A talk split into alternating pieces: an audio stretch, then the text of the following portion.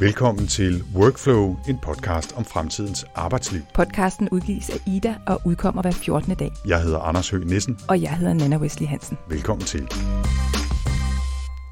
Godt nytår til alle jer lyttere derude. Efter en lille juleferie, så er Workflow nu i 2022 tilbage i sin sædvanlige 14-dages cyklus. Og vi lægger fra land med et emne, der formodentlig ligger de fleste på sinde, nemlig løn. Vi skal se på, hvad løn egentlig er, hvilke kræfter, der bestemmer lønnens størrelse, og om der er andet end kolde kontanter, der kan være med til at betale for vores arbejdskraft.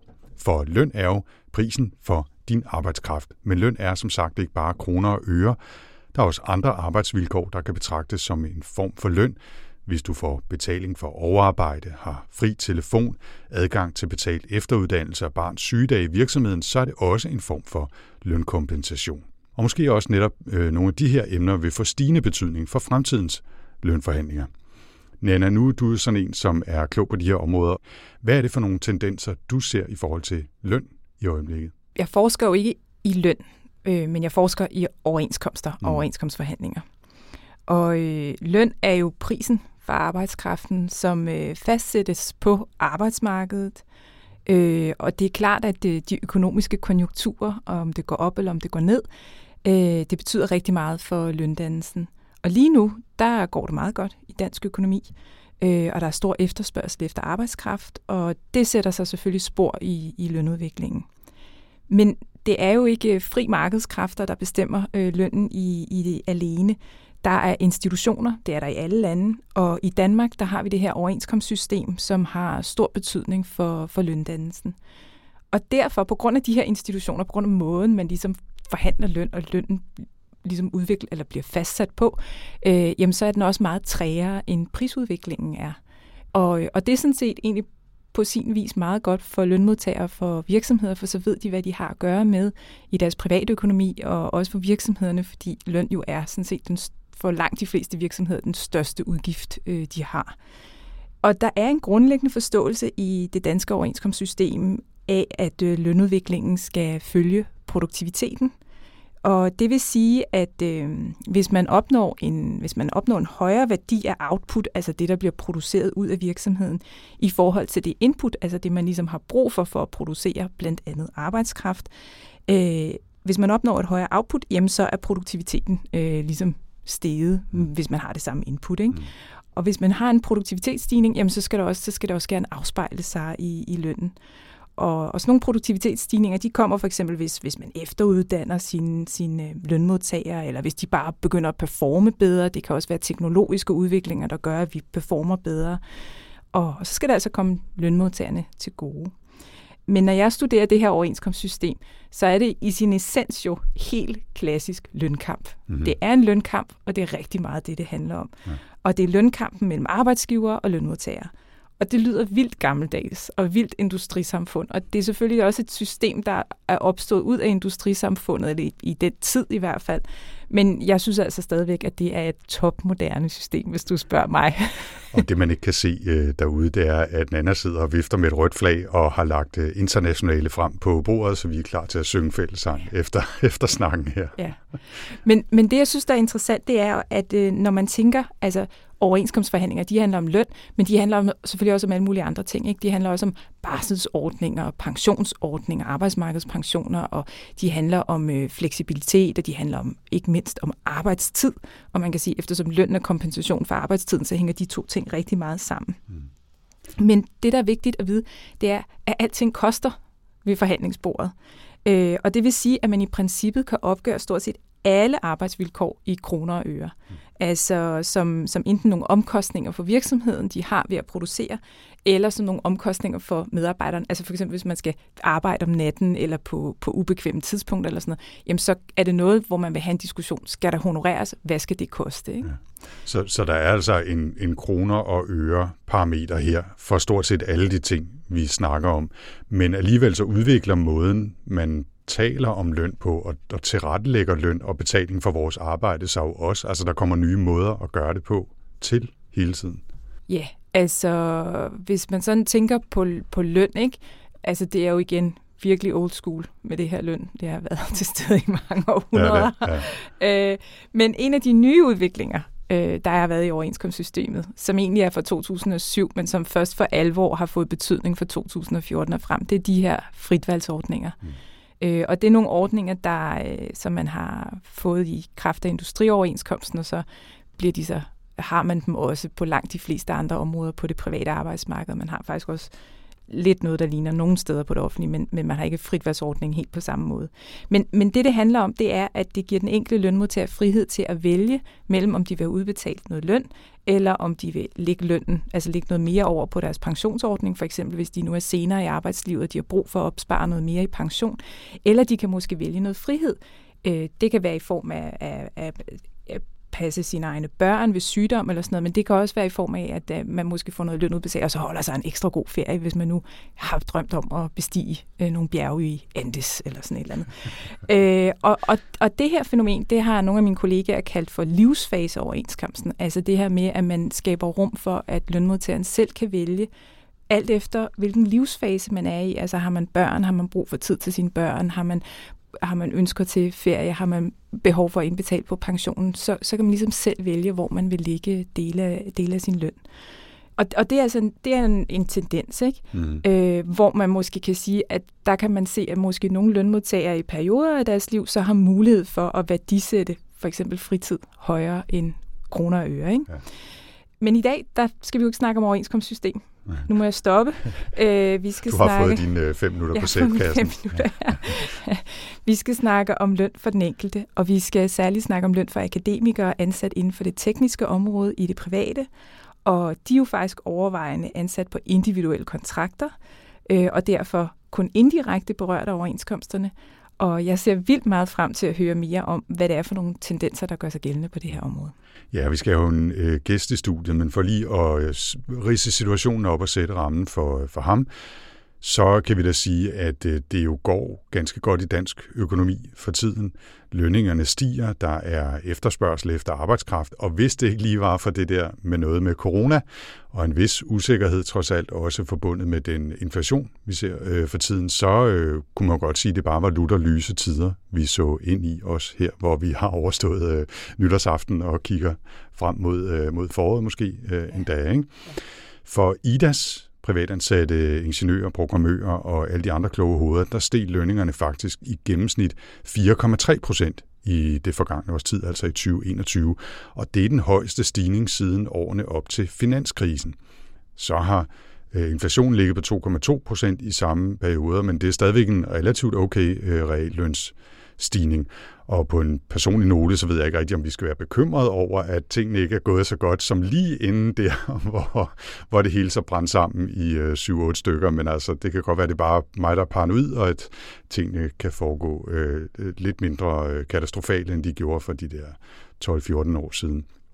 Øhm, de tal her med gennemsnitlige øh, lønstigninger og inflation osv., dem har vi fra IDAs lønstatistik, som blev offentliggjort kort før jul. Og til at gøre os klogere på løn og også hvad der ligger bag de her tal, der har vi inviteret en af analytikerne i studiet. Han hedder Finn Tidemand. Han er chefanalytiker i IDA og arbejder altså med de her løn- og lønanalyser.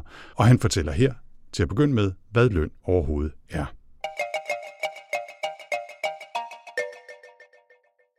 Løn er mange ting, må jeg nok sige. Særligt når jeg nu kommer ind i det her studie og skal tale om, hvad løn er, så kan jeg jo godt se, at løn er rigtig mange ting. Øh, man taler for eksempel om nettolønnen og om bruttolønnen, og man taler om månedsløn eller timeløn og sådan nogle ting. Og så særligt når man sådan, øh, både når man kigger på sin egen løn og prøver at sammenligne den med nogen, man sådan godt vil benchmarke med, er det vigtigt. Og det er jo også meget vigtigt. Vi hører nu her for eksempel i øh, forbindelse med sygeplejerske konflikten, at man taler om, hvad sådan er en retfærdig løn og en, en god løn for sådan en stor gruppe. Og så er det jo rigtig vigtigt, at man er sikker på, hvad det er, man taler om løn, om, når man taler om løn, hvad det egentlig er. Og der er to begreber, som sådan øh, er, øh, man taler om ofte, det er sådan øh, nettolønnen og bruttolønnen. Og øh, nettolønnen, det, det er nogle gange, så er det lønnen efter skat. Men andre gange, så bruger man faktisk også nettolønnen om den del af lønnen, man får udbetalt, men når man ikke regner pensionen med. Det gør man for eksempel, når man øh, i de offentlige overenskomstsystem, så er det sådan meget en, en, en skillen, man bruger der. Øhm, men, men når man så snakker om bruttolønnen, så er det sådan typisk altid lønnen før skat i hvert fald. Så kan man så sige, så er der stadigvæk rigtig meget diskussion om, hvad tæller man med? Og i min verden, eller inde i Ingeniørforeningen, så har vi sådan fastlagt et øh, lønbegreb, som vi kalder bruttolønnen, som består af alle de faste lønkomponenter, man får. Det kan både være en grundløn, og så kan der være nogle tillæg, man har forhandlet på plads, som man siger, man får for at varetage nogle bestemte opgaver. Øhm, og så er det så også nogle de skattepligtige goder, man får. Sådan i, det kan være øh, for eksempel mobiltelefon eller en sundhedsforsikring eller noget andet, som er, har en, en skatteværdi. Så det tæller vi med. Og jeg vil også sige, i forhold til hvad man medregner som løn, så, så øhm, jeg har en meget sød og klog kone, som hedder Helle, som arbejder i det offentlige. Og da jeg arbejdede i det private, så havde hun måske et billede af, at min løn var meget højere end hendes, fordi jeg havde ingen sådan tvungen pensionsopsparing. Den løn, jeg fik, der skulle jeg selv afsætte noget af det til pension. For hende så 17-18 procent af det, at hun får 17-18 procent oven i den løn, hun kan se på lønstedet som pension. Altså pension er jo en meget stor klods, og jeg tror, det betyder, altså, at det er blevet kommet længere frem i folks bevidsthed. Men for en 10-15 år siden, så var der så var der mindre bevidsthed om den her pensionsindbetaling, og hvor stor, altså en stor betydning og vigtighed den har. Mm. Hvis man skal være en, øh, en lille smule filosofisk også, Finn, altså er, hvad er løn så? Er det kompensation for arbejde, ja, man ja. yder, eller er det øh, incitament til at lave noget, eller hvad, hvad tænker du om det? Øh, jeg tænker, altså jeg, jeg tænker sådan, når jeg nu jeg laver lønstatistik, så er det jo, så tænker jeg, at det er kompensation for, for arbejde, man yder. Og vi snakker også lidt om, at altså den gode løn, at det, det, det er nok den løn, man er tilfreds med. Min chef siger, at det er den løn, at jeg er tilfreds med, og han er tilfreds med. øh, så øh, der er jo sådan en eller anden form for, altså der er en form for kompensation, det er det i hvert fald fra mit perspektiv. Øh, det kan også være, at vi senere kommer ind på at snakke om, hvordan ser virksomhederne på det, og, og, og, og, og vi kan se, når vi taler med vores medlemmer, eller når vi laver undersøgelser blandt vores medlemmer, og vi spørger dem om, sådan, hvad kan motivere dem for at skifte et job, og hvad, hvad, synes de er interessant ved et andet nyt job. Så er det typisk sådan, at løn kan godt være en ting, de er ret irriteret over ved deres nuværende job. At de synes, at deres nuværende løn er for lille. Men øh, når de så siger, hvad det er, der kunne interessere dem ved et nyt job, så er det ikke en høj løn. Så er det spændende arbejdsopgaver, god work-life balance, udviklingsmuligheder, og så kommer løn som regel længere nede. Så sådan en slags vedligeholdelses- eller øh, hygiejnefaktor, der er nogen, der kalder det, tror jeg, at øh, man må ikke føle sig snydt, man må ikke føle sig dårligt behandlet. Fordi så, så, så næsten uafhængigt, tror jeg, af, hvad det egentlig objektive lønniveau er, så kan medarbejderen blive lidt øh, utilfredse og måske overveje at finde et nyt sted at være. Mm. Men løn er så kroner og øre. Men du har allerede lidt været inde på det, men hvad kan det ellers så bestå af? Ja, vi, vi, har introduceret, vi har jo kigget på det i mange år, kan man sige. Men nu har vi sådan det sidste år introduceret vi det, vi kalder lønens tvilling, som sådan er øh, goder og vilkår på, på, øh, på arbejdsstedet. Man får tilbudt i det stilling, man er, eller det, der er ude på arbejdsmarkedet. Vi har lavet det, vi kalder et vilkårsunivers for både de private og de offentlige ansatte, og i det vilkårsunivers, så medtager vi på det private område så ni overordnede ting, som vi synes er vigtige at forholde sig til i det, øh, i det enkelte job, men også når man sådan kigger på, hvad der egentlig er derude, som man kan forhandle og sådan noget. Og en af de ting, det er jo for eksempel bonus. Og så stiller vi det op sådan, at vi siger, at på det generelle arbejdsmarked, så er det for eksempel 40% knap 40% af vores øh, privatansatte, som får en bonus, og de får i gennemsnit 65.000 om året. Det er jo en væsentlig del som bonus. Ja. Øh, dem, der får bonus, får 65 i snit. Og det er jo en øh, væsentlig bidrag til en månedsløn, hvis man lægger den oveni. Og så øh, det skal man jo være værd, det skal man have hvad skal man sige, opmærksomhed på. Hvor mange får bonus, og vil det være noget, jeg kunne forhandle mig ind i? Øh, men så også, altså man kan sige, det er ikke alle vilkår, der er sådan ensidigt er positive. Øh, også hvor mange har en klausul. Man kan have konkurrenceklausuler, som i virkeligheden er noget, man skal have en ekstra kompensation for at sige ja til, fordi det kan begrænse medlemmets øh, mulighed for videre jobsøgning. Altså at man har en, en ting stående i sin kontrakt om, man ikke må arbejde for konkurrenterne, hvis man stopper i den her virksomhed. Lige præcis. Ja. Der kan være en øh, periode, hvor man ikke må øh, få tilsvarende, eller job inden for tilsvarende områder og sådan noget. Ja. Så er det så er det sådan noget som arbejdstidens længde. Fordi vi har også talt, vi, hvad er, vi snakker, vi har en månedsløn som en standardløn. Hvor meget arbejde lægger man, hvis nu man tager løn som kompensation for noget er lagt arbejdstid, hvor meget tid lægger man i virkeligheden øh, på den her måned. Så der er, hvad er den gennemsnitlige arbejdstid i en virksomhed blandt de medlemmer, der indrapporterer? Har medlemmerne ret til afspacering? Det vi kalder jobløn, det er sådan, at man ikke har en ret til enten øh, mere betaling for mere tid, eller ret til at afspacere, afspacere sin arbejdstid. Øh, det er også en vigtig ting, fordi at man, øh, hvis, man, hvis man ikke har ret til afspacering, så kan man godt have en arbejdstid, der vokser lidt. Typisk har de længere arbejdstid end de andre, og øh, de får også typisk en lidt højere løn, dem der er på jobløn. Så har vi øh, sådan et spørgsmål som, hvordan øh, er du stillet, hvis dit barn bliver syg? Det er for den gruppe, som har små eller børn under 18 år, eller hvem det nu dækker, det er jo ret vigtigt. Hvordan er du stillet ved barsel, er en anden ting. Og så har vi faktisk også en parameter, der handlede om øh, ret til hjemmearbejde, som måske i virkeligheden er begyndt nu at gå begge veje. Vi har i nogle år betragtet det som en et gode, en rettighed, at man har ret til at arbejde hjemme, men for nogen begynder det også sådan at sige, hey, har jeg overhovedet ret til at komme ind på min arbejdsplads? I hvilket omfang har jeg ret til at komme ind på min arbejdsplads? Så det er sådan en ting, som måske er begyndt at ændre lidt karakter her efter corona. Så, men det, det er ting, som I øh, tracker i, i en eller anden forstand ja. og, og ser på udviklingen af, altså ja. faktorer, som spiller ind ja. på øh, den her oplevelse af, at man bliver kompenseret retfærdigt ja. Ja. for det arbejde, man ja. yder, hvad enten det er kroner og øre øh, i form af fastløn eller bonus, eller det er ting som fleksibilitet, feriedage ja. osv. Ja. I hvor høj grad kan og ser I også på ting som altså følelse af trivsel, øh, tilfredshed, øh, sense of purpose, som det hedder ja. med et moderne udtryk og den slags ting? Ja, altså man kan sige, øh, jeg tror, hvis sådan IDAs politik eller praksis eller tilgang til det er, at sensor eller purpose, det er ikke en gode, altså sådan, som man får, altså noget. Det er noget, man oplever, hvis man er et bestemt sted. Og, og når jeg laver lønstatistik for eksempel, så er der nogen, der skriver til mig, jeg ved godt, jeg får en meget lav løn, Øh, men det gør jeg, fordi jeg arbejder i den her virksomhed, som enten kan være en NGO, som laver noget, som de brænder helt vildt for, øh, eller også kan det være en startup, hvor de så har et perspektiv, der hedder, jeg ved godt, at jeg får en virkelig lav løn nu, men jeg regner, eller min forventning er, at øh, om 10 år, så er vi et helt andet sted, og så, så er det mere sådan en investering. Mm. Så på den måde, men på den gruppe der, der har der sådan eksplicit nævner purpose, de, de, der er en lille gruppe der. Vi, vi prøver at måle det med purpose men ikke så meget i forhold til løn, men mere i forhold til, altså grundlæggende faktisk den dialog, vi prøver også at have med arbejdsgiver om, hvordan skal de tilrettelægge fremtidens arbejdsmarked. Sådan.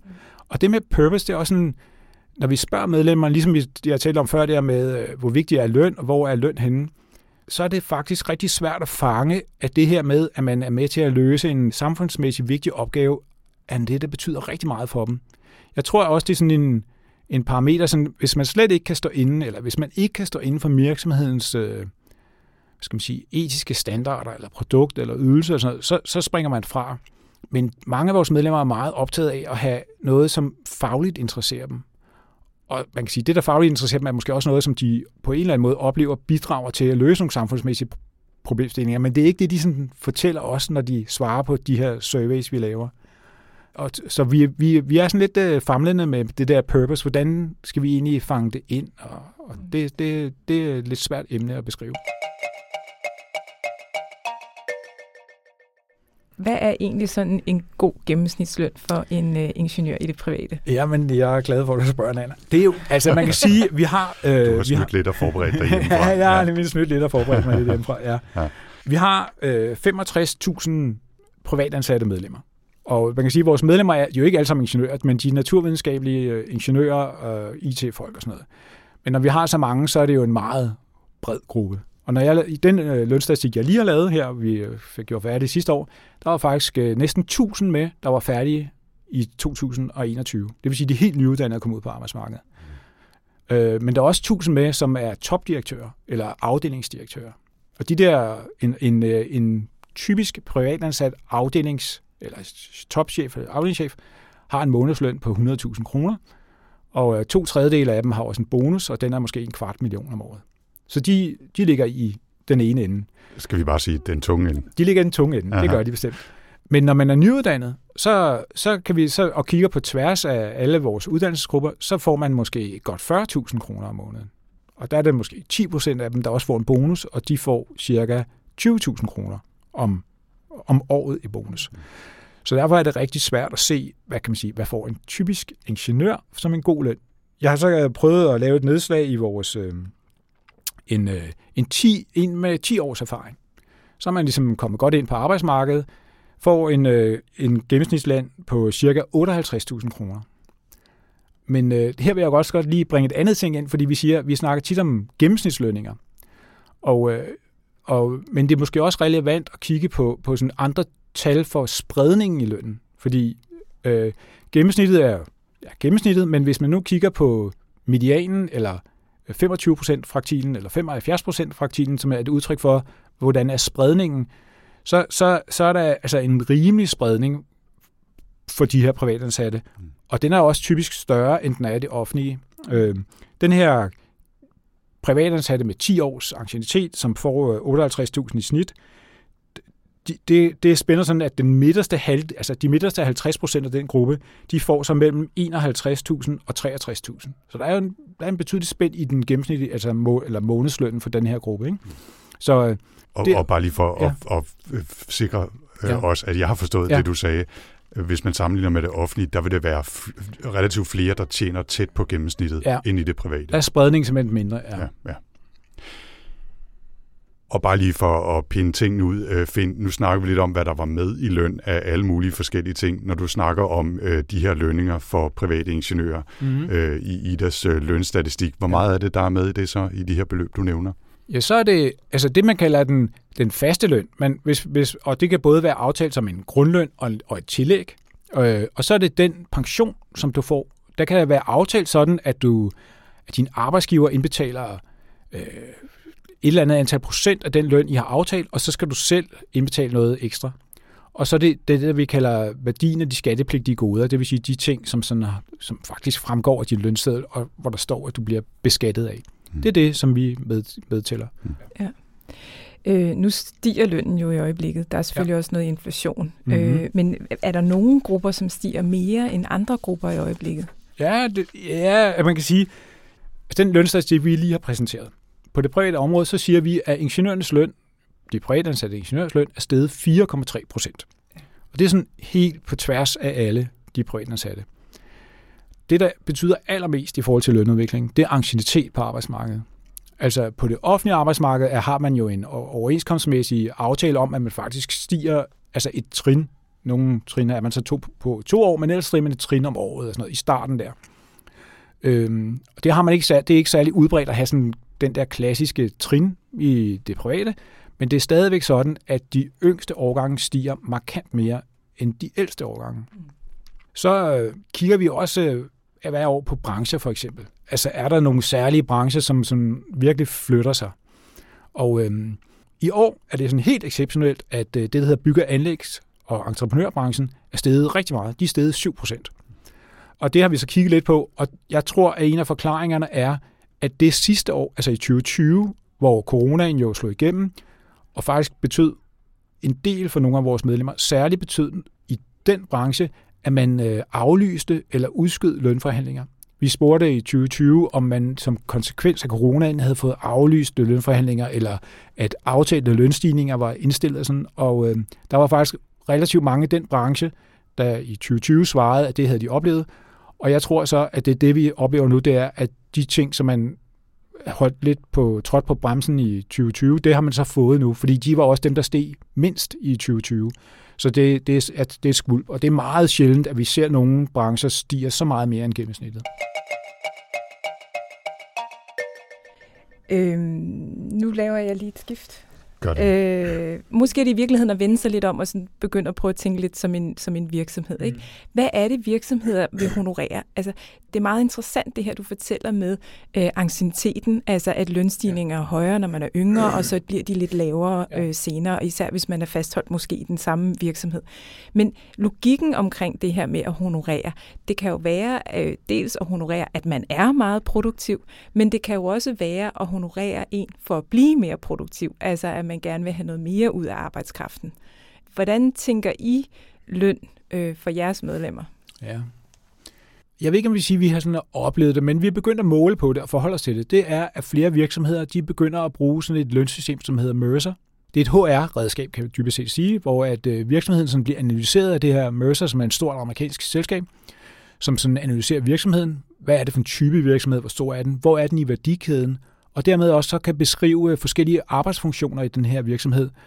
En, øh, for os for eksempel en produktionsingeniør, en procesingeniør. Og så, så fastlægger de, øh, hvor vigtig er den her funktion, hvad, er den, hvad har den af værdi for den her virksomhed, den her type virksomhed, den størrelse på det marked, den er, hvad er, hvad er så en procesingeniør værd? Og så, så, så hjælper det her Mercer, de hjælper så virksomheden med at fastlægge det, vi kalder et lønbånd, hvor at, øh, de siger, at øh, en procesingeniør i den her virksomhed, det er et relevant løninterval for den person, eller den her funktion, for det er ikke personen, det er funktionen, det er måske mellem øh, 50 og 60.000 kroner. Og så er det lige meget, om man har 7 års eller 20 års erfaring. Så er det det lønniveau, man kommer ind i. Og der er også kun en begrænset, hvad skal man sige, øh, altså lønbåndet er fast, eller det er jo, det er jo et ledelsesredskab, alt er jo til forhandling, kan man sige, men, men det kan være rigtig svært for medarbejderne at flytte sig ud over de vedtagende grænser inden for det bånd. Så hvis du kommer ind i en virksomhed, der bruger det her, og bliver placeret i en type arbejdsfunktion, men så er det ikke sikkert, at virksomheden hvad skal man sige, anerkender værdien af øget anginitet. Fordi den værdi, den funktion har for virksomheden, den kan de ikke rigtig honorere bedre, end de allerede gør. Men hvis du kommer ind i en virksomhed, der bruger den type lønsystem, så, så bliver vores, den logik, vi kan se på resten af arbejdsmarkedet, lidt kortsluttet, og de medlemmer, der er på de virksomheder, kan godt opleve, at de ikke kan blive honoreret på samme måde, som resten af arbejdsmarkedet kan. Så må vi sige til dem, så må du prøve at finde en anden job position, som de hedder i Mercers logik. Så er du ikke længere produktionsingeniør, så er du chefproduktionsingeniør, og så, har, så rykker du bånd, og så er der en anden verden at spille op i. Og så er der en anden ting, altså man kan sige, vi kan jo måle sådan noget, som hedder øh, hvornår du er uddannet, hvad for en uddannelse har du, hvad for en branche, hvad for en stilling har du. Men dit eget personlige drive og din, dit bidrag til at løse virksomhedens problemer, har vi jo rigtig svært ved at prøve at beskrive objektivt. Og det er jo i høj grad det, som virksomhederne honorerer. Altså næsten alle vores medlemmer har jo individuelle kontrakter. Og de bliver jo forhandlet med udgangspunkt i, jeg har en track over, jeg kan noget, jeg kan løse, jeg kan løse de problemer, virksomheden gerne vil have løst.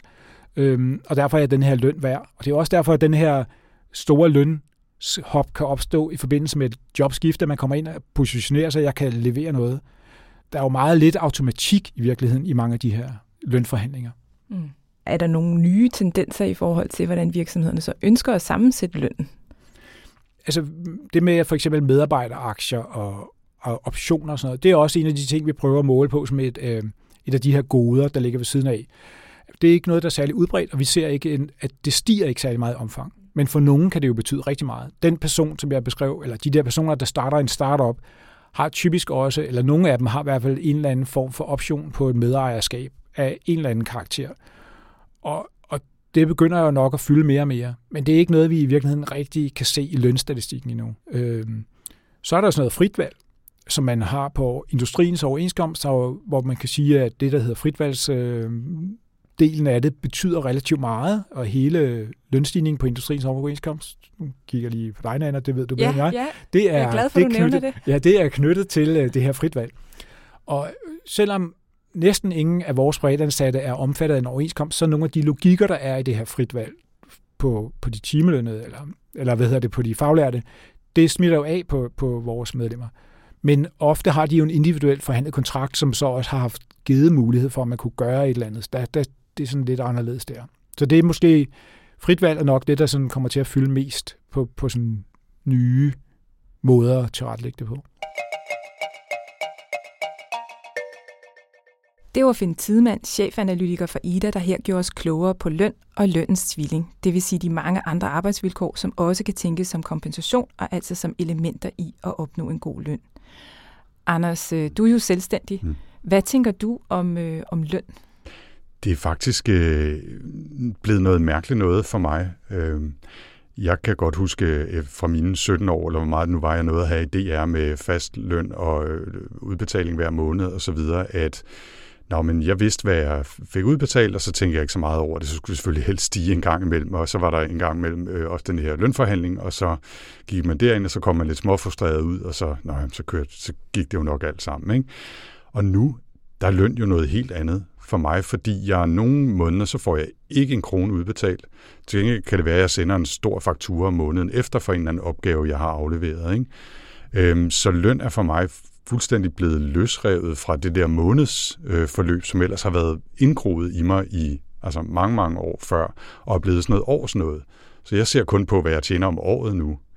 Omvendt så er jeg til gengæld blevet ret meget mere opmærksom på, hvad jeg tjener i timen på en enkelt opgave. Altså, hvor mange timer skal jeg bruge på at løse en opgave, og hvad får jeg i timen for at lave den opgave. Og hvis jeg ikke synes, at timelønnen er høj nok, så skruer jeg ned for den tid, jeg bruger på det. Eller også så må jeg gå tilbage til dem, der, der har givet mig opgaven og sige, ej, det her det tager altså længere tid, så derfor skal jeg have flere penge, altså i en stor pose, for ellers så bliver min timeløn for lav. Så det, det, det er blevet sådan helt løsrevet fra den der sådan sædvanlige måde, i hvert fald for mig at tænke løn på, som var noget, man fik, man fik, altså jeg vidste ikke, hvad jeg fik i time, jeg vidste, hvad jeg fik udbetalt hver måned. Ikke? Oplever du, at du er blevet mere produktiv, fordi du arbejder på den måde? Øh, altså i form af dit input i forhold til, hvad, hvad, hvad der kommer af produkt ud i enden? Ja, altså uden at gå i alt for mange detaljer, så tjener jeg flere penge nu, end jeg nogensinde gjorde i DR. Mm. Og jeg arbejder ikke i gennemsnit mere. Mm. Altså i gennemsnit per uge arbejder jeg ikke mere nu, end jeg gjorde i DR. Så på den måde kan man godt sige, at jeg er blevet mere produktiv. Jeg får i hvert fald mere for mit arbejde. Ja. Men, men hvad med dem, der køber dig, om man så må sige, altså kunden? Altså, øh, nå, nå, nå, nu tænker, det jeg tænker, det er, hvis du nu har sådan en månedsløn, ikke, så kan man jo godt gå sådan, fu, nu skal jeg lige op og have en kop kaffe. Nej, jeg er træt i dag, jeg sidder lige og kigger ud af vinduet. Men når man ligesom ved, at øh, det her, det skal, hver time skal faktureres, ikke? ellers så er der ikke nogen øh, lønkroner. Mm. Ellers så er det bare, så er det bare din egen tid, du bruger på opgaven ja, på en ja. eller anden måde. Er du blevet sådan mere produktiv på den måde, sådan mere effektiv, mere det er et godt spørgsmål. Øh, jeg, har, jeg har ikke en oplevelse af, at der ændrer sig radikalt, hverken den ene eller den anden retning. Øh, og det er jo sikkert også godt nok. Mm. Øh, det der med produktivitet for sådan nogen som os, er jo også lidt vanskeligt. Eller det er det i hvert fald for mig, fordi er, er jeg mere produktiv, hvis jeg laver flere podcasts, eller hvis jeg laver bedre podcasts? Og hvad er en bedre podcast i den her sammenhæng? Altså, hvordan måler man værdien af det, som måske så kunne give mig en højere timepris næste gang, jeg skal forhandle en, øh, en produktion. Altså, det er jo ret svært at sige. Ikke? Jo. Det, er jo, det er jo en, en ret subjektiv vurdering for dem, der skal købe det, og noget, som er svært at måle som en eller anden form for øget produktivitet. Altså, jeg skubber jo ikke flere skruer øh, ud af maskinerne, eller øh, producerer, øh, for flere kunder. Jeg kan jo ikke skalere mig selv på den måde. Jeg har jo kun ligesom mig selv at yde noget ud af. Så jeg har kun en kvalitetsparameter basalt set at skrue på, og den er svær at give en sådan en produktivitetsscore. Ja. Jeg tror måske også, det var derfor, jeg sådan famlede lidt efter et, øh, et godt svar før. Ikke? Jo, ja. og jeg kan nævne for eksempel undervisningsområder. Altså det, det er jo så et andet jobtype end måske lige også, det minder lidt om, men det der med, at man står ude i et klasselokale med, med altså i folkeskolen eller sådan noget, jamen hvad er god undervisning? Hvornår har man ligesom leveret mere og bedre undervisning? Eller hvis man passer børn i en daginstitution, hvornår er man ligesom en super effektiv pædagog, der ligesom har... Og selvfølgelig kan man godt en gang imellem se en kollega, der måske er med til at udvikle noget osv., men, men, men det der med lige, hvornår bliver man mere produktiv og sådan altså det, det er svært. Jeg vil i hvert fald sige, der er meget forskellige opfattelser blandt forskellige lønmodtagergrupper af, af det her. Mm. Øh, så, så det er jo sådan en hel diskussion om, skal man bare fastsætte det helt centralt, eller skal man overhovedet have noget øh, lokalt at, at forhandle? Ikke? Ja. Hvad med dig, Nanne? Jamen, jeg er jo offentlig ansat. Jeg er statsligt ansat. Universiteterne hører til staten. Øh, og derfor er det kun en meget lille del af min løn, som jeg egentlig overhovedet kan forhandle lokalt. Øh, største delen af min løn bliver fastsat ved overenskomst, øh, mm. ved nogle overenskomstforhandlinger, som jeg så tilfældigvis selv studerer, men som lønmodtager har jeg meget lidt med det at gøre. Altså, du har ikke så meget indflydelse på jeg det, du studerer det bare. Ja, ja. ja. Og, nu, og det sker så i øvrigt også via en tillidsrepræsentant, ja. når, når, når altså de, de lokale midler, der er forhandler om. Det forhandler jeg ikke selv, det er min tillidsrepræsentant, der forhandler det for mig. Øh, og nu er jeg så lidt i et dilemma, fordi øh, jeg ville egentlig gerne rent professionelt sige noget meget objektivt og indsigtsfuldt om det system, og det gør jeg lige om lidt. Okay. Men jeg bliver bare nødt til lige at starte med at sige, at jeg må ærligt indrømme, at øh, altså personligt i min egen oplevelse af lokale lønforhandlinger, øh, der giver det altså ikke ret meget mening. Mm. Og nu fortalte jeg jo indledningsvis, hvordan der ligesom er en grundlæggende forståelse på det private arbejdsmarked, når man forhandler overenskomstforhandlinger, at hvis der er produktivitetsstigninger, så skal lønnen sådan set, løndannelsen helst følge med. Ikke?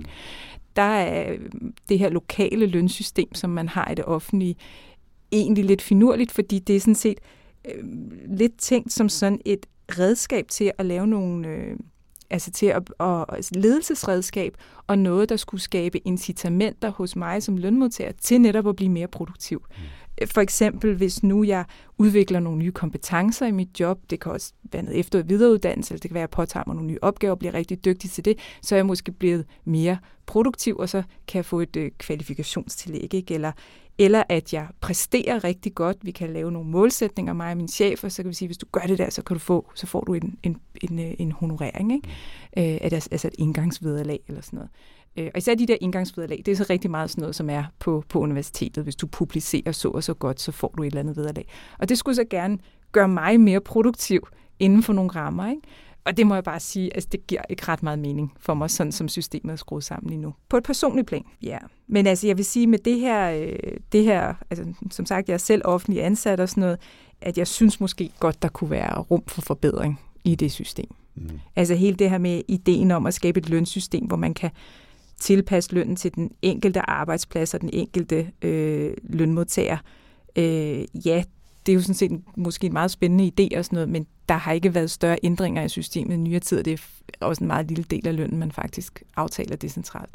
Så, er, det, altså, er det noget, du kan kaste over så som forsker eller forsker-innovatør? Så at lave, lave det der system. Ja, det vil jeg rigtig gerne. Jeg vil faktisk rigtig gerne kigge mere på det. Mm. Og noget af det, jeg synes, der er super interessant i det, og som, hvor jeg egentlig også tænker, det kunne have relevans bredere set, altså ikke bare om, hvordan, hvor effektivt er det offentlige lønsystem i Danmark, men, men simpelthen, hvordan opfatter man, at, at ens løn er retfærdig? Altså, er det en god idé at have forhandlinger via tillidsrepræsentanter? Er det en god idé at have ens fastsat øh, lønniveauer? Altså, vi alle sammen ved, hvad hinanden tjener. Vi, vi tjener det samme. Øh, klare kriterier. Øh, åbenhed omkring lønnen. Altså, hvornår begynder den enkelte lønmodtager egentlig at opfatte systemet som retfærdigt, og hænger det måske sammen med den type af opgaver, man har, altså med jobbet eller sådan noget. Det synes jeg kunne være sindssygt spændende at, ja. at kigge nærmere på. Ja, men det håber jeg så, at du får øh, tid til og alt det her kan faktisk også fungere som en lille teaser, fordi det er faktisk noget af det, vi skal snakke om i næste episode af Workflow, hvor vi får besøg af en direktør for en lille dansk virksomhed, som udover en masse spændende ting omkring diversitet og arbejdstid osv., også har fuldstændig 100% transparens om, hvem der tjener hvor meget i det her firma. Og det kan man altså høre meget mere om i næste episode af Workflow. Og så er der ikke mere i denne Workflow. Men som sagt, så vender vi tilbage igen om 14 dage, og det bliver altså med øh, et lille portræt af den her virksomhed og dens direktør og deres øh, åbenhed om både arbejdstid, diversitet og løn. Hvis du vil vide mere om podcasten, kan du besøge vores hjemmeside på ida.dk-workflow, og hvis du vil skrive til os med kommentarer, idéer til emner og gæster eller andet input, så kan du skrive til os på Twitter med hashtagget WorkflowIda eller kontakte os via Idas hjemmeside. Workflow bliver produceret af Potlab og udgives af IDA, Danmarks fagforening for digitale hoveder, naturvidenskabsfolk og ingeniører. Jeg hedder Anders Høgh Nissen. Og jeg hedder Nana Wesley Hansen. Tak for denne gang.